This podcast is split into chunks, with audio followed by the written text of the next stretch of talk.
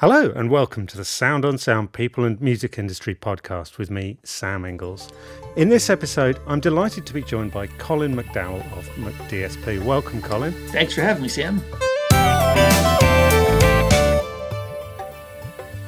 McDSP is a name that, if you're a Pro Tools user, especially, or if any kind of computer user in the music business, you'll have known about for a long time because McDSP were one of the first developers of third party plugins for Pro Tools TDM that I can remember back in the day.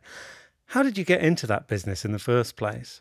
Well, um, like many people who try to make audio products for a living, I'm a terrible musician slash audio person. So I, you know, I always liked music. I always liked engineering. I thought any way I could figure out to combine them would be great. And so I, at some point, did land a job at DigiDesign. And I used to work on plugins. And then uh, at some point, I just wanted to do it on my own. How shall I say it? I'm not the best keyboard or guitar player, but if you want a plugin that makes a certain sound, apparently I have skills to do that. I don't have any other skills, but um, those are the skills I have. But I guess back in the day, there wasn't much training available for people who wanted to get into plugin design. How did you learn about it? So my undergraduate degree is in um, I, am a double E electrical engineering, with my specialty is in signal processing. So I've, I've done a lot of signal processing prior even to doing it for the music industry.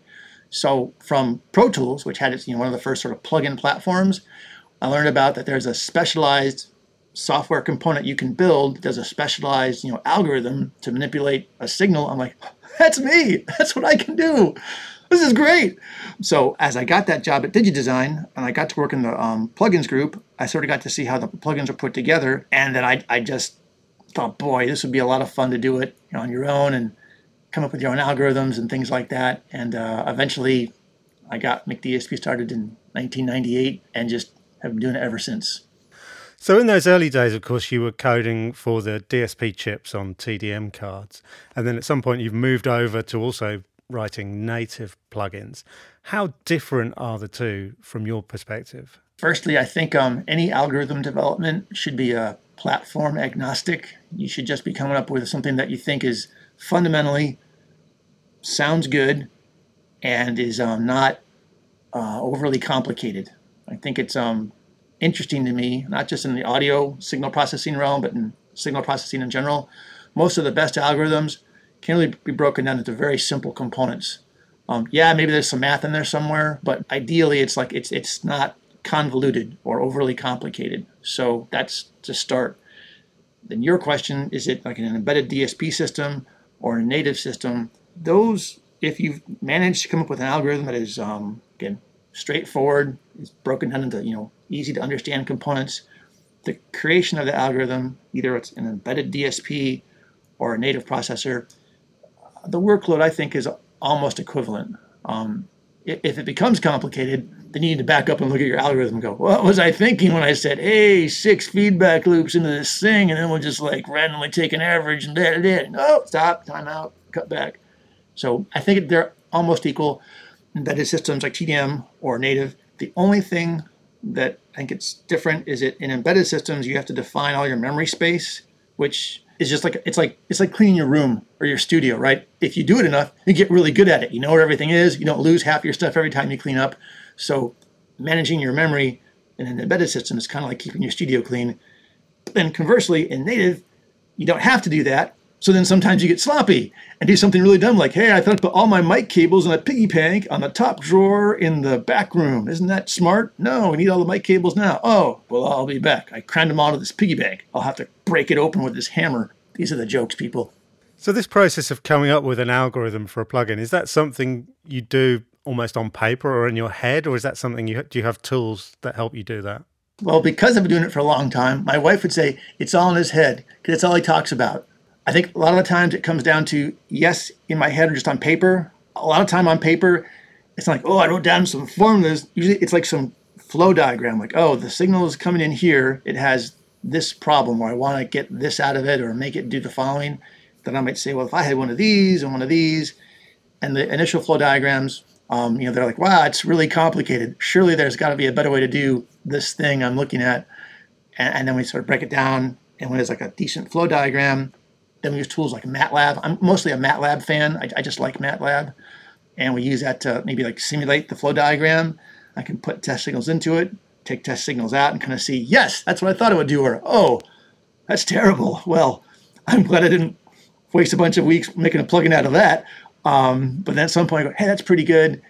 And then we take it and start building up a plugin in the UI. And um, and when I say building up a user interface, I mean just like something that looks like just totally awful. You know, hey, look, a green box with just like you know knobs from another plugin on it. It's like every every prototype plugin we make is like, oh, look, I took the background of filter bank with the knobs from the 6060 input module and I'm just grabbing something just to piece it together and go. But then we just play with it. At the very end, we'll do the, the user interface. I mean, talking about user interface there, how important is the user interface, do you think, in the usability of a plugin? Uh, I, think it's, I think it's as important as the sound. Um, I mean, if, if the plugin sounds great, but it's difficult to use, no one's going to know because they won't know how to use it. Conversely, if, if the you know user interface is great, but the plugin sounds like crap, no one's going to like it either. You just have to have both, um, which I think is good. It, it's good because it makes people these days, at least, you know, think about what am I making, how the customer use it, what are the important features I want to make sure are readily accessible or discoverable, and some of the more tweaky things. Yeah, if it's not quite right in your face, that's okay. But the you know more experienced user will discover them and then be able to you know exploit them um, relatively quickly. So is that something when you're coming up with the initial algorithm, you already have in mind what controls you want to present to the user? I do. At least these days, I do. Generally, um, as I come up with the algorithm, I already have the controls in mind because you know the algorithm is supposed to do X, and to accomplish X, I need a, a threshold and a I don't know sensitivity and a, I don't know something else. You know, and I'll have those in mind as the controls that's going to be and so it all comes together. And, and, that's something else you mentioned about this the controls is sometimes you make an algorithm, you go, this is the algorithm, and this is how it's going to sound. Okay, it sounds how I'd like. Great. Here's interface. Great. And someone goes, oh, I'd really like to adjust this. What? Yeah, I'd always like to adjust this part. Well, why? Because when I do this, this, and this, P.S. I'm like, you know, famous mix engineer, film, whatever, you know, TV person. Oh, so you know what you're talking about, and that's a common usage point. I got you. I'll add that control. Can do then you change it. So sometimes there are things like that. But it's good to have a, a control set in mind as you go forward with the algorithm. And I'm interested in your uh, your take on vintage emulation because a lot of the McDSP plugins are capable of recreating the sound of some vintage units, but you never seem to package them in kind of photorealistic vintage GUIs or anything like that. It's true. I mean, I think you know, like with uh, our most recent release, we definitely have tried to make some user interfaces that look kind of real, but they have lots of you know functionality you expect in software. And that's I think kind of our we're trying to find as our balance point. But as far as like emulating vintage gear, I mean, don't get me wrong. I've spent a lot of time looking at a lot of you know other you know pieces of equipment that people oh, this is the holy grail of EQ or compression or. But I'm not sitting there going, yeah, they use the 1024 586 diode with the resistor bridge, blah blah blah. I'm like, I don't care. I just want to know how does it sound why does it sound good? What does you know, what do the shapes of curves and things look like? And then just kind of come up with my own way of doing it, which I think is way more fun. I don't know how to say it. And I think then that's um so I guess I think if people want to emulate vintage stuff, I think it's great. If they want to make something new, I think it's great. I just like making things that sound good. So I don't really care if it was made yesterday or you know 60 years ago. If it has some sound, people, oh, I love the sound of that. I just want to know why why does it have a good sound? I don't care, like, you know, is it made out of tubes or solid state or I don't know, it's a rat running around in a cage powering the thing. I don't care. I just want to know why does this sound good? Why does it work for people who make this kind of music or whatever? And I, I just want to know that because I think that's fascinating. I just want the sound. If I get the sound, great. It can look like whatever you want. So, in as much as you refer to this vintage gear, it's like it's kind of a black box for you. It's like as long as you get the transfer function in and out, then you don't really care what's going on inside. That's totally it.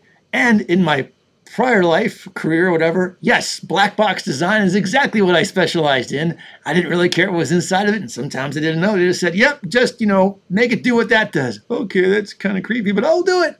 And so that's what I would do. So, how do you think plugins have improved since those early days? I mean, we're talking about well over 20 years of plugin development here. How, how yeah. have they got better in that time? Um, I think they've gotten better because the you know customers' expectation has um has, has the, the bar has been raised. You know, I think that, that a lot of people are good at making good quality audio productions, and so they're they're paying attention to like, oh, what does this EQ or compressor sound like? And they really actually kind of know, at least to my mind. And so I think that the game has been upped for everybody, which I think is really good. It just means better products come out, and that's fine. You know, computers have gotten a lot faster, so I think people are are more. I don't want to say it earlier in this podcast, I mentioned don't make things overly complicated. But you know, now you can make some pretty complicated algorithms. So I think that some people are exploring more, I won't say sophisticated, but you know, eh, okay, more sophisticated ways of, of, coming up with a way to process sound that's very useful to the, the end user. And I think that's exciting. I, I just, and I think just, uh, uh, I think there's enough people doing it now where it's like, oh, like that's like a, a thing people do, as opposed to like, as you mentioned when the DSP first started, I'd spend half the time explaining this is a plugin. It's a separate piece of software that did not come with your DAW. You have to buy it from us. No, we're not DigiDesign or Apple or Steinberg or whatever. Oh, yes, McDSP. Yes, that's us. Mm-hmm. Yes, back to the point. Okay, yes, we make a plugin. It's a separate piece of software you have to buy.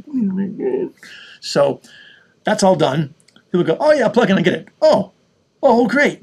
Well, fine. So, you know, that, that they, you know, just like there was an acceptance transition of doing audio production in a computer. There's also a, oh, I understand what a plugin is and why I might want some extra ones that did not come with my DAW that might do some of the same things but differently or have a different sound. That, in that way, it's a very mature market, so plugins can be better. So you were talking about how processor power now means we can have more complicated plugins uh, for good or for bad. One buzz phrase that crops up a lot in terms of that kind of plugin design is machine learning, which a lot of companies claim to be using. Is that something you've explored at all? Yes, we have.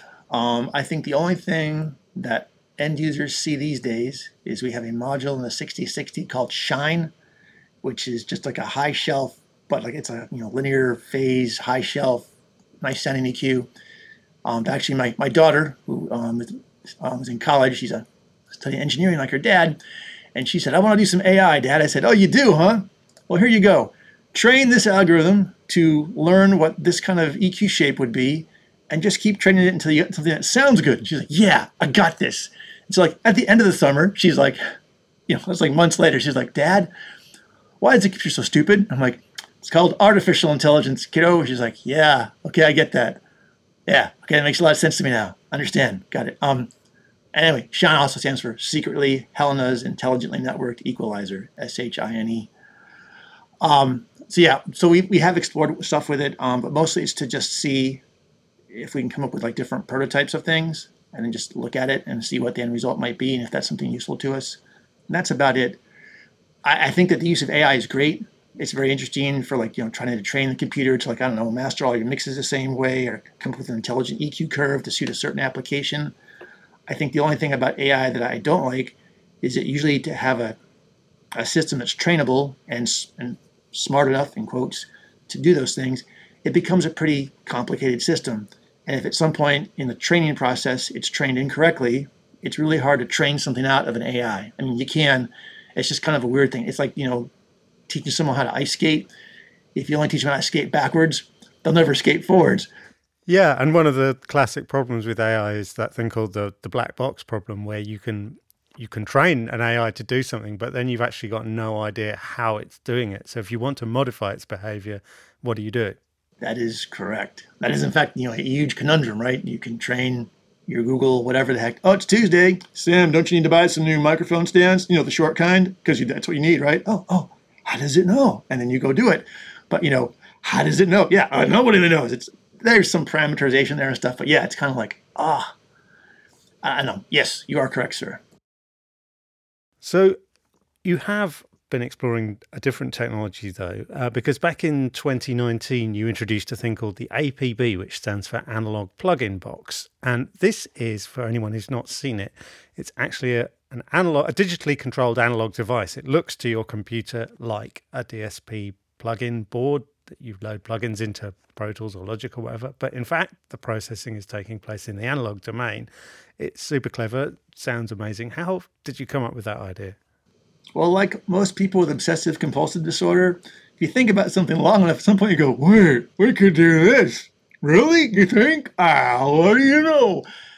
You know what we make on our talked about the algorithm. All our plugins have literally the piece of code is called a brain, and the brain is like that's what the algorithm does. And you know we we made it so that we could have you know the brain can sit in an AU or a VST3 or an AAX plugin embedded or native, blah blah blah. But at some point, someone went, maybe his name was Colin, I'm not sure. Wait a minute, this is like a self-contained piece of code that has inputs and outputs and controls. You know, I don't even know what's inside in theory. So couldn't I just take the guts out of what's in the brain and put it like back into analog? I mean, could that work? That would be possibly really cool and really expensive, but why not? So uh, yeah, we tried some of that, and and some of it didn't work. I was like, oh, okay, that doesn't work. That doesn't quite translate. But other parts really did. And um, then we're like, well, wait, because if like, you know, imagine like that brain piece of code is like the same thing. We're just talking to the same thing. We just happen to, the guts of the brain are just in an analog board somewhere, you know, maybe a little more complicated than that, you know, sample accurate synchronization and automatable and configurable and yada, yada, yada. But um, um, yeah, I guess that you mentioned vintage gear. People have like, you know, this religion about, you know, you know, vintage versus new, digital versus analog. And like I sort of tried to state, I don't really care what it is. I just want something that sounds good. And wouldn't it be interesting if you took like, here's a compressor we've made before, but what if we took it and put it in the analog domain? I will choose like, you know, some of the most expensive parts we can find and just put together a signal path and go, how would that sound? And at some point we're like, wow, that sounds really good. You know, to the point where we a you even take like used to have the, like these silver APBs that you know not painted or anything, and they're hot as heck. And we take and people go, hey, does this sound good to you? Oh, it sounds really good. Can I keep it? No, no, no, no. Just a prototype. Nothing to hear. Sign this NDA. Thanks for coming. See you later. And so, yeah, very long-windedly, um, it just seemed like an interesting project to explore. It turned out really good. I'm very appreciative of the people who've taken the time to check it out because I do, my completely biased opinion, thinks it think it's really cool.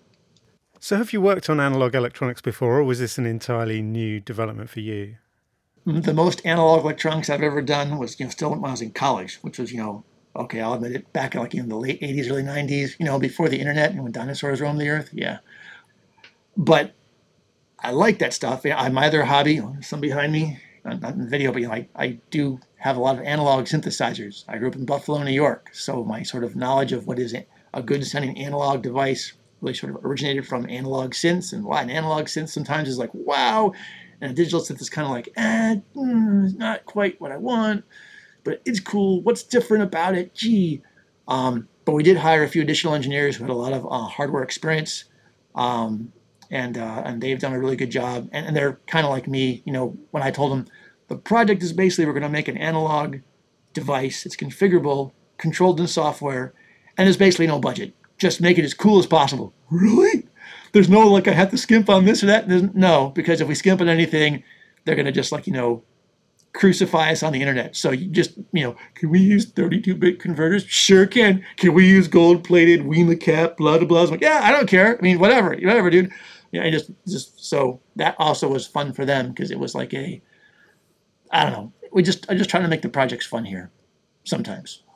I guess when you're developing digital plugins, one difference is you don't have any issue with tolerances, component tolerances, for example, in digital. In analog, that must be quite a major concern, I guess. It is. Um, I think that um, we seem to have come up with some ways to mitigate that. Actually, interesting talk about the tolerances. So the APB itself um, is self-tuning. So you, you turn it on, you know, it has a bunch of calibration points all across its you know, analog board and elsewhere and it's just listening to itself all the time. So if it thinks it needs to, you know, adjust itself, it just does it. There's even when we when we manufacture them, like the the the manufactured right here in Northern California. Um, it was funny because the manufacturer's like, okay, we see what it is. It looks kind of complicated. How do we test it? Oh, we have this automated application. It'll test all the channels for you. And I go, really? Yeah, you just click run test and it'll do it. And then at the end, it'll tell you if any of the channels have like some tolerance issue and you have to like, you know, fuss with that. Like, yes, to answer your question, yeah, uh, tolerance stuff is difficult, um, but I think we've chosen parts that are very reliable. But the APB units also are, are somewhat self-tuning, um, and it's worked out pretty good. So it's it's analog, but it's it's not your granddad's analog. No, I mean, I mean, some people say, "Hey, there are tubes in there." I'm like, no, there are no, there are no tubes in an APB because that would be breakable, um, you know, or get really, really, really hot. Like 16 channels of that. I think there's like 124 op amps, like in an APB 16, like something like almost dumb, where you're like, okay, well, that's um a lot of heat. Yeah, it is. Well, how do you dissipate that? Well, you know, just happen to have a dad who's into this kind of stuff, and he has a friend who's into physics, and he suggested, you know, emissivity. You can look that up later and just understand what that is and paint the inside a dark color and make sure it has lots of surface area, make it a material, aluminum, that will, you know, absorb and dissipate the heat more quickly. It's fun. But talking of tubes, it doesn't have tubes in, but some of the mm-hmm. plugins you've made for APB do emulate tubes. What's That's right. What's the process of, of emulating analog using analog? How, is, how does that work? How is it different from doing it digitally? It's a new world, I'll tell you that. Sometimes it goes well, and sometimes you'll have the occasional, like, oh, sorry, Have to rip my headphones off because something didn't feedback the way I thought it was supposed to. Um, so the idea is, is that when we have, again, that brain that can do a certain sound, and we said, hey, brain, we're going to make you analog now. Brain says, fine. And then we ask the brain, you know, please, there's this model that we can put into the brain. This you're going to be like a tube-based compressor. And the brain's like, I got you. And then it'll configure the analog system to do that in as much as it can. And then we're like, okay, cool. Um, and um, there are, you know, it's not software. We don't have like a blank slate, but we do have enough configurability in the analog chain that we can come up with a, a lot of sounds. And so we just sort of know what the, those ranges are, and we just try to massage them into, yep, this is about the tube model, or this is kind of a new tube model because we had to modify this or that. We put it all together, and um, what you get is what you see with the APB plugins we keep coming out with for the, the APB 16 and APB 8. So when you have, uh, say, a compressor model, as it were, running on the APB, is the whole thing running in the analog domain, or is it just the gain reduction element that's analog and, and the side chain detection circuit is digital? Mm, good question. Um, I wouldn't call it the sidechain circuit, but I'd call it that when the APB operates, any APB plugin, there are two signals that go down to the APB box. There's the audio, then there's like this control signal, which is like, okay, yep, it might have like a sidechain in it. It'll have other things in it too, but they are married together so a sample accurate control over that converted analog signal as you go into the box the control signal goes off and says, hey, we're doing this today. Thanks for coming. And then the signal is going through the analog components. You know, maybe there's clearly like, you know, maybe there's, there's like a setup point, like when you instantiate the plugin and we set the configurable analog up. But then after that, the control signal being married to the audio signal will just um, do what we want it to do. And it does it in a way that's, you know, uh, not just real time, but, you know, synchronized perfectly. So you come out the other end there's no like, oh, I missed that peak or I didn't catch that. It's all in a line. So, I mean, what can you do with APB that you feel that you, you weren't able to do with, with a conventional digital plugin? Mm. Um, there was one interesting point. To start with is that um, distortion. I know a lot of people get really excited about distortion or saturation or whatever that is. And that's great. Um, I think it's a good part of what audio production should be. There should be some exploitation of that type of uh, processing element. Um, but in the APB, it's all kind of like built in. It's like, yeah, I'm an analog signal path. I can only go this loud.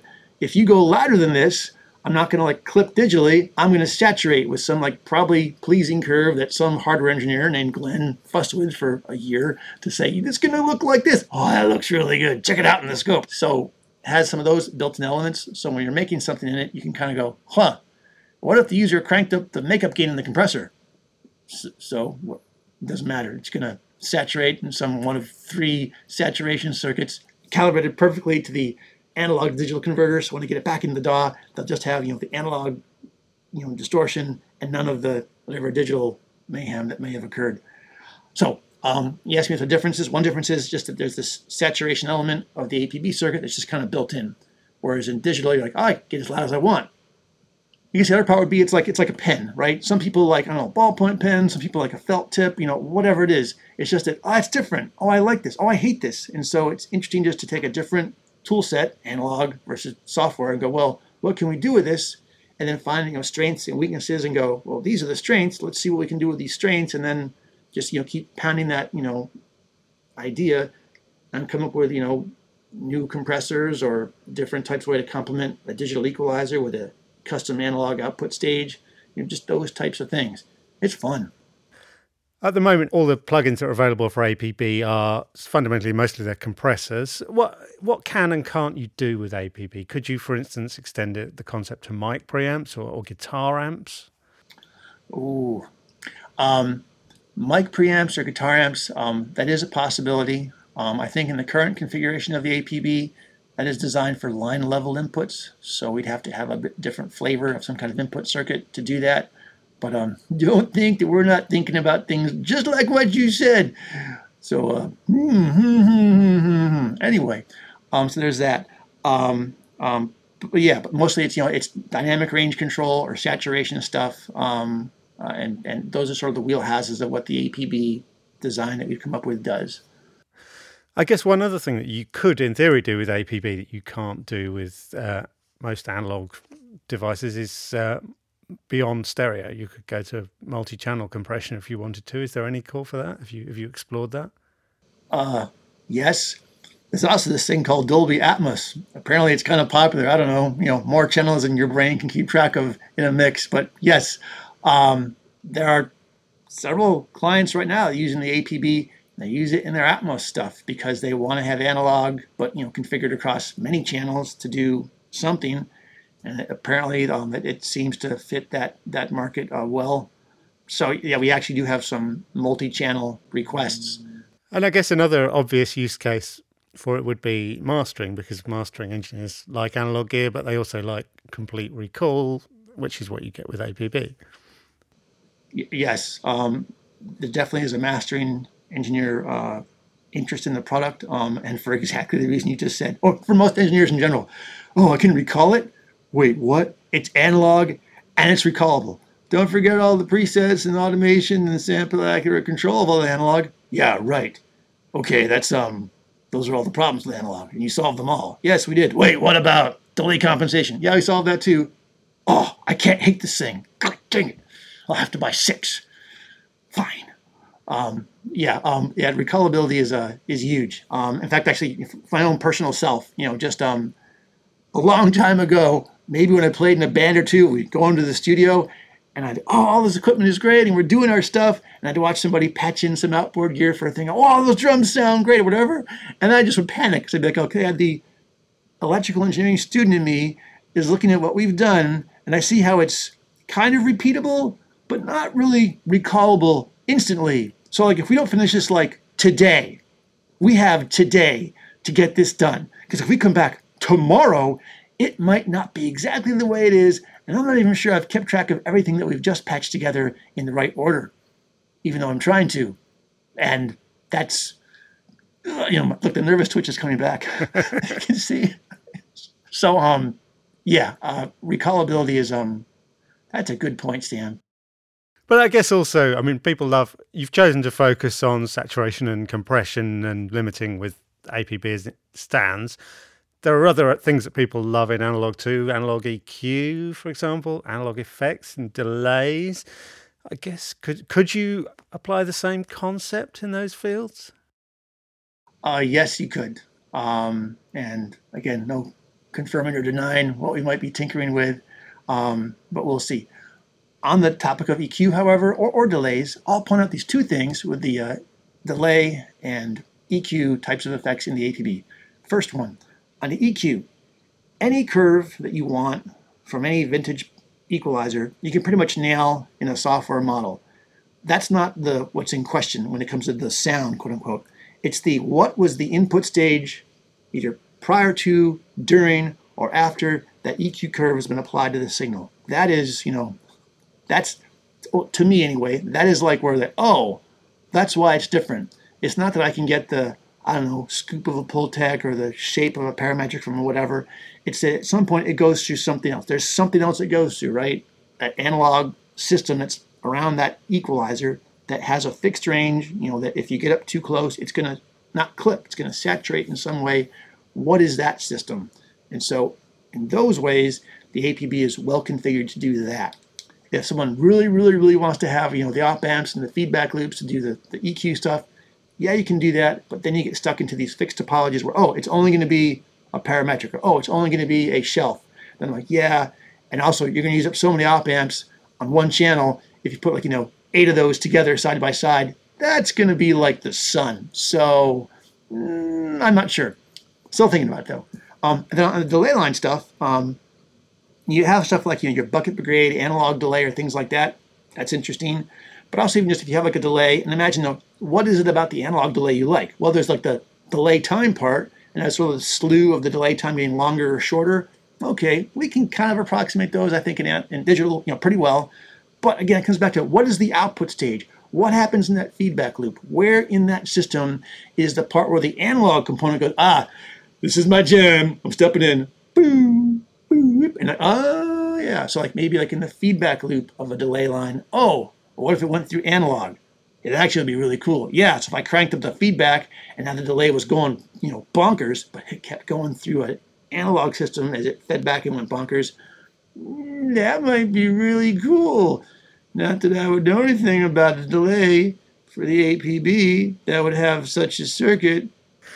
So for you, it, it, what people love about analog EQ and delays and so on is generally the the analoginess pretty much all comes from saturation, and that's what you need something like the APB to do. You can actually emulate the other parts digitally, and it's fine.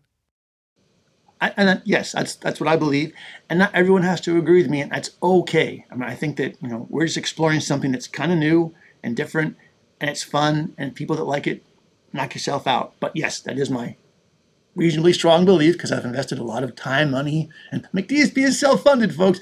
Yes, so um, yeah, I, I, I think it's it's it's a fascinating way to apply or combine analog and, and digital processing, kind of a hybrid system. Um, the configurability of the analog system we've come up with is I think is really exceeded my expectations. I'm very pleased with it. Um, and uh, yeah, we're just going to keep making more stuff. That sounds like a good mission statement. Well, we've had a few hints then about what might be coming down the line. Any any further things you can tell us about the future? What's what's what's coming? I think that right now we're still rounding out some of the what I consider bread and butter functionality for the APB. You know, we, I think we got a good pile of compressors, a couple of limiters. We have one equalizer. I'd like to add a few more of those because that first one, um, the Royal Q, it turned out really good. So that was very exciting to work on. And um, so we'd like to do a few more bread and butter tools like that. And then from there, yeah, we'll go into a little more of the exploratory, like the, hey, how about like a delay system that has the, you know, analog feedback path and things like that. Um, some people have asked us about transient designers, which I don't think is unreasonable just haven't quite had time to experiment with that. Also, on what's coming next to the APB, maybe you've heard um, COVID, climate change. Oh, also um, global supply chain crazy issues. So I, I'll, I will certainly say to anyone who asks, yes, of course we've been affected by that.